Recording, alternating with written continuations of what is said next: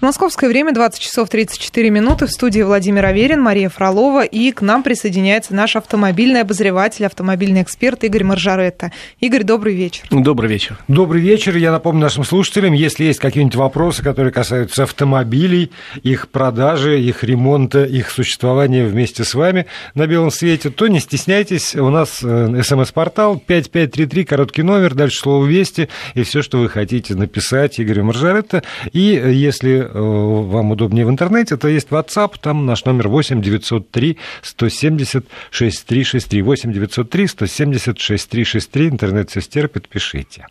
Да, мы пока обсудим некоторые новости, коих, как обычно, немало, и в том числе интересных. Пока ждем сообщений от наших слушателей. Вот, например, сейчас э, обсуждается очень активно в интернете, в том числе ситуация с машинами МЧС, пожарными, со скорыми, которые не могут зачастую проехать во дворах.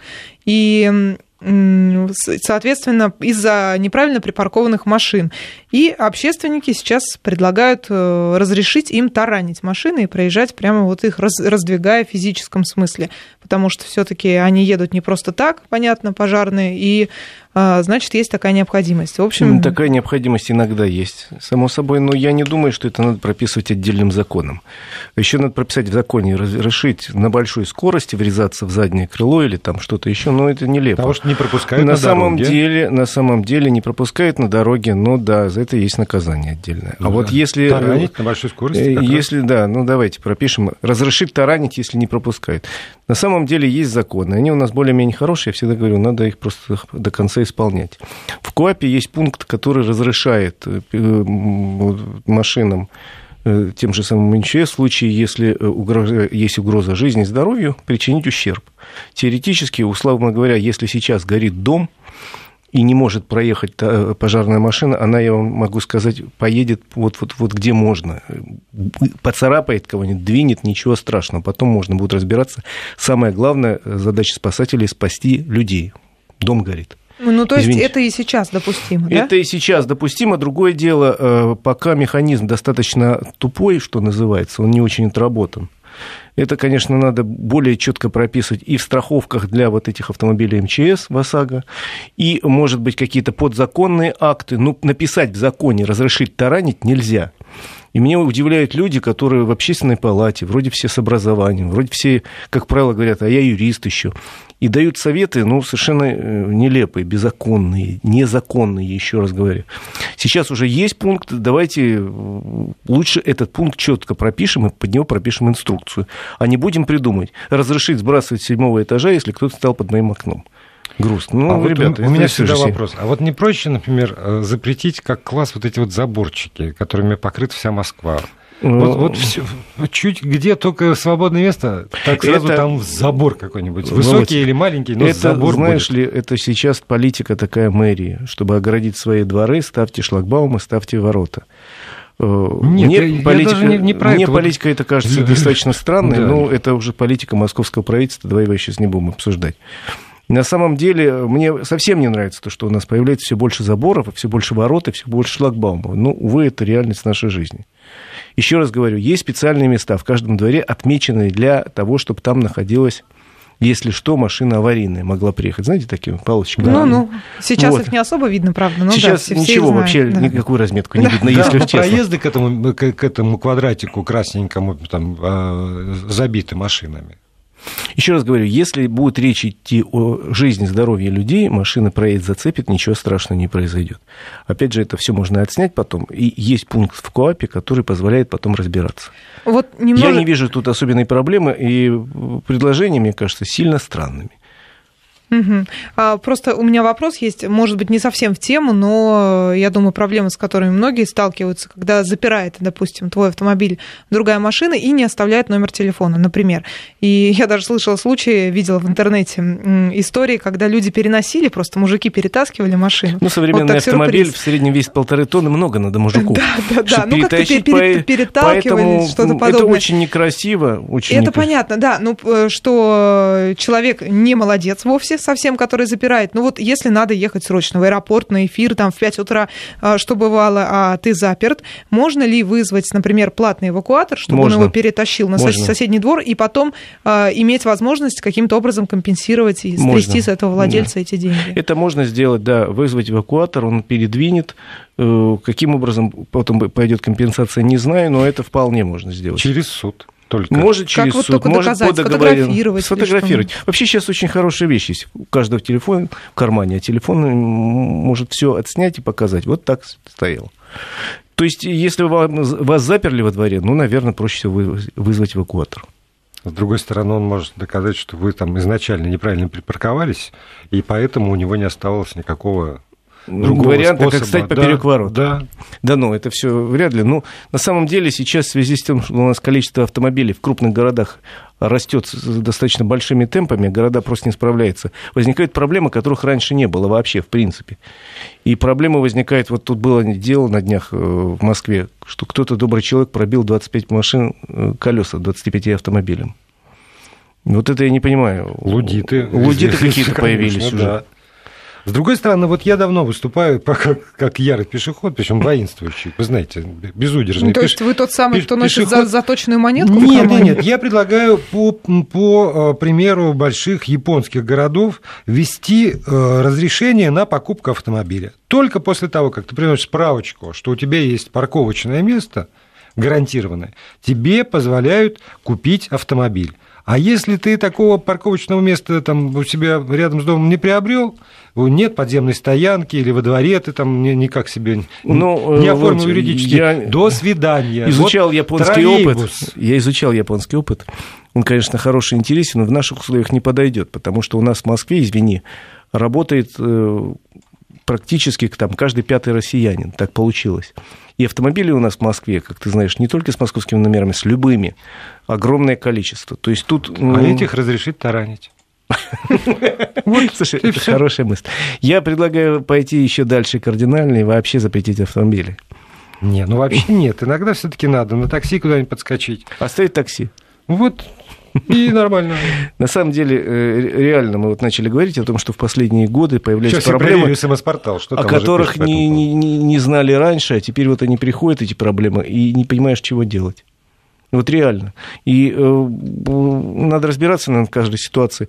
Мне просто веселят предложения, которые появляются неожиданно, типа, там, давайте таранить. Или вот предложение было общественной палаты, вот, вот эта страшная авария выходные в Угре. И э, вот реально ужасная ситуация, ужасная. Но тут же начали какие-то люди говорить, давайте ужесточим наказание. Причем никто из них не разобрался, кто виноват, зачем, в первый же день. Давайте ужесточим наказание. Вот в общественной палате выступает человек и говорит, давайте, все произошло от того, что у нас на улицах слишком большая скорость. Давайте ограничим скорость на шоссе. Угу, на Почему? Почему? За что? За что? До да. скольки? На основании чего? У нас, между прочим, есть статистика, что на скоростных дорогах, в России их не так много, но они есть, на скоростных дорогах аварийность ниже, чем на тех, на которых скорость ограничена. Ну, потому что, как правило, скоростные дороги, они и освещены у нас, и широкие, по несколько полос в каждую сторону имеют. И барьеры справа, слева, и посередине. Ну, в люб... в те, на, и переходов та пешеходных трасса, нет. На которой все случилось, она как раз представляет из себя ту трассу, как я понимаю, где была одна полоса в одну сторону, да. одна да. в другую, да. где в основном все аварии, они все с летальным исходом да. на таких трассах, к сожалению. на скоростных трассах, и все этого Еще раз говорю, на скоростных трассах есть посередине, Просто как правило, трасса, трассы барьер, да. барьерное ограждение. Ну, на данной трассе его не было. На этой трассе не было, но я говорю, ну, предложение, ну, разберитесь, господа хорошие, в ситуации. Давайте послушаем, что скажет полиция, что скажет ГАИ, что скажет следствие, кто виноват. А потом будем выступать с предложениями, что ограничить, какие наказания усилить, что запретить.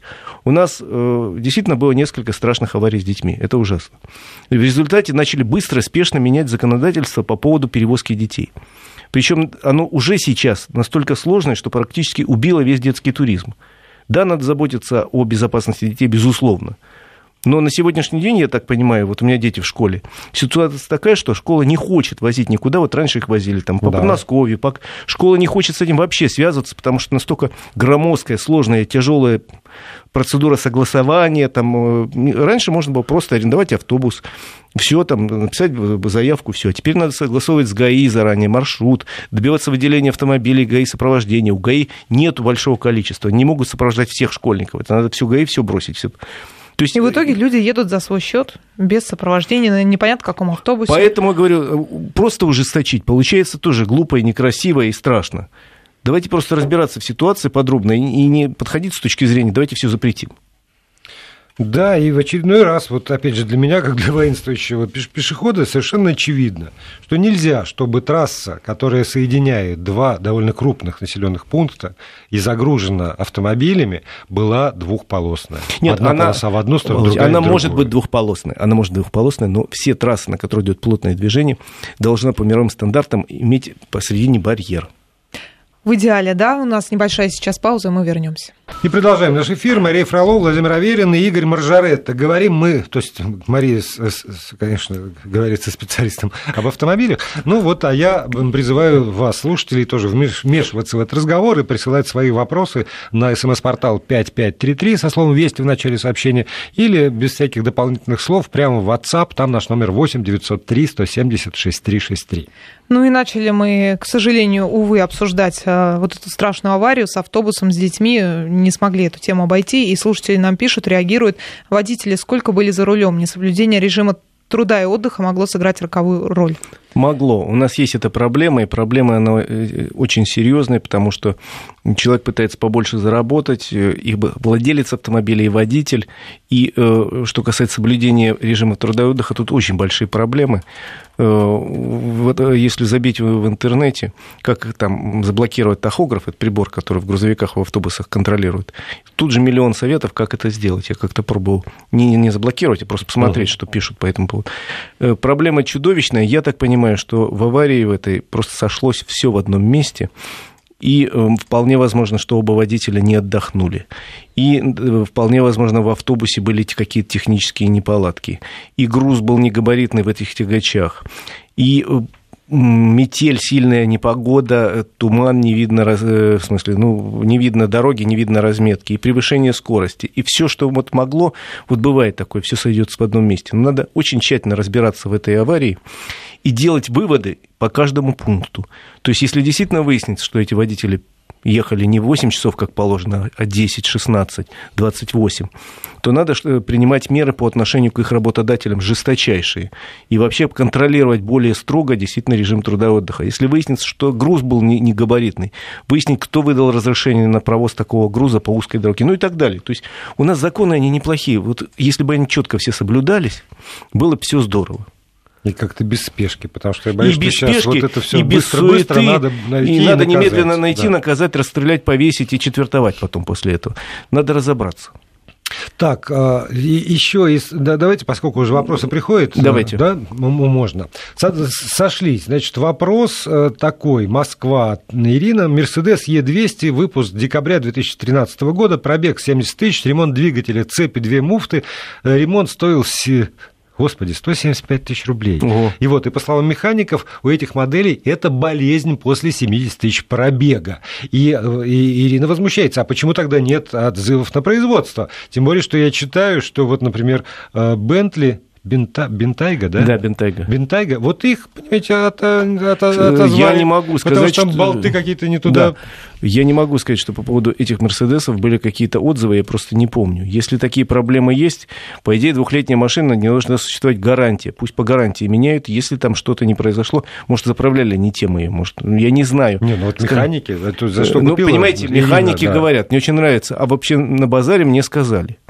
Потому что механики бывают очень разные, ну, смотря где если, ремонт. Если это, допустим, какой-то пафосный, дорогой официальный дилерский центр, там могут много чего наговорить. Там действительно много чего. Ну, если 175 тысяч рублей сказать. Дорогая Ирина, если вы считаете, что это фабричный дефект какой-то, вы можете обратиться к дилеру, вы можете подать в суд с требованием обменять машину, вернуть вам деньги, доказать, вот все, допустим, бумаги у вас же все есть, там где-то да, цифры. И фамилии механиков Да, все знаете, это есть. Да. Пожалуйста, есть процедуры, они нормально отработаны. Ну, то есть машина на гарантии, Я, судя по всему, судя по всему, да. машина, как правило, сейчас не меньше трех лет на гарантии.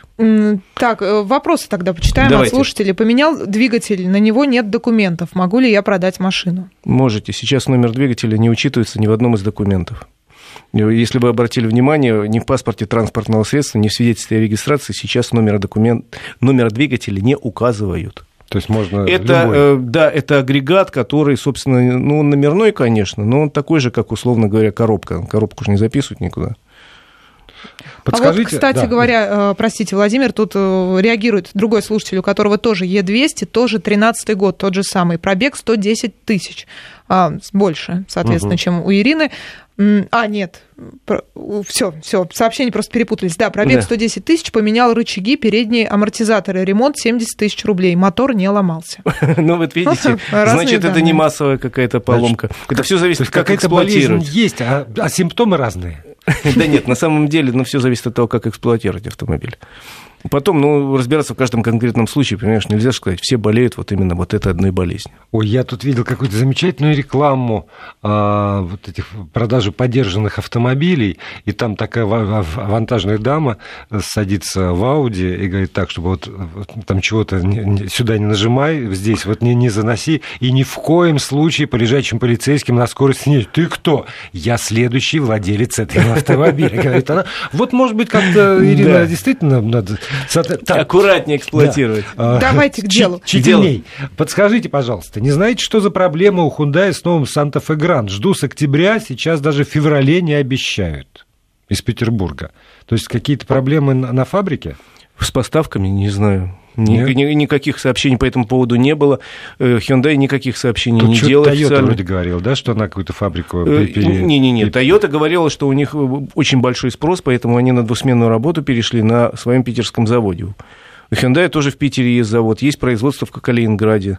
Могу выяснить, почему поставки так долго. Но, видимо, спрос большой на модель, она только появилась на рынке. Вообще, когда модель только появляется на рынке, спрос большой, и понятно, что сразу всех удовлетворить не могут. Еще один вопрос про Hyundai Genesis. Э, Genesis, как, да, Genesis. Как вам? Спрашивают уже несколько сообщений слушателей. Хороший автомобиль. Они Genesis вывели в отдельную линейку. Это будет теперь как Lexus, условно говоря, у Toyota, как э, Acura у, у Honda, как Infiniti у Nissan. Вот теперь у Hyundai, ну, как произносить можно так и так, Hyundai или Hyundai, они допускают два произношения. А вот э, Genesis, это у них будет дорогая линеечка такая. Вот они первые автомобили в этой линейке G90 представили, еще что-то Э, хорошие, большие, дорогие автомобили, примерно стоят как э, из того же класса Mercedes или BMW или Audi. И, конечно же... Патриот. Воп, да, вопрос, который... На, нет, ну да, который возвращает нас в день сурка. У вас Патриот Ultimate стоит ляма, стоит ли? Вот так вот Владимир из Москвы написал. Стоит ляма, стоит ли? Вы знаете, за такие деньги большого рамного внедорожника, который действительно внедорожник, нету. Если вы ездите куда-то вот по бездорожью, это, наверное, хороший выбор.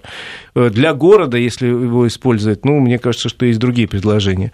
А вот действительно для бездорожья у вас пока он вне конкуренции. Хотя он дорожает и уже теперь стоит, да, примерно миллион хорошего комплектации автомобиля. Но зато там еще картинки на боках даже могут быть. Могут быть, я рассказывал. Вот. С танчиками. Ищите с картинкой, тогда вам вопросов не будет.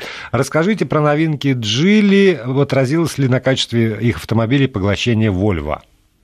Э, вы знаете, э, отразилось, потому что будущее поколение будет сделано вообще на одной платформе с Volvo.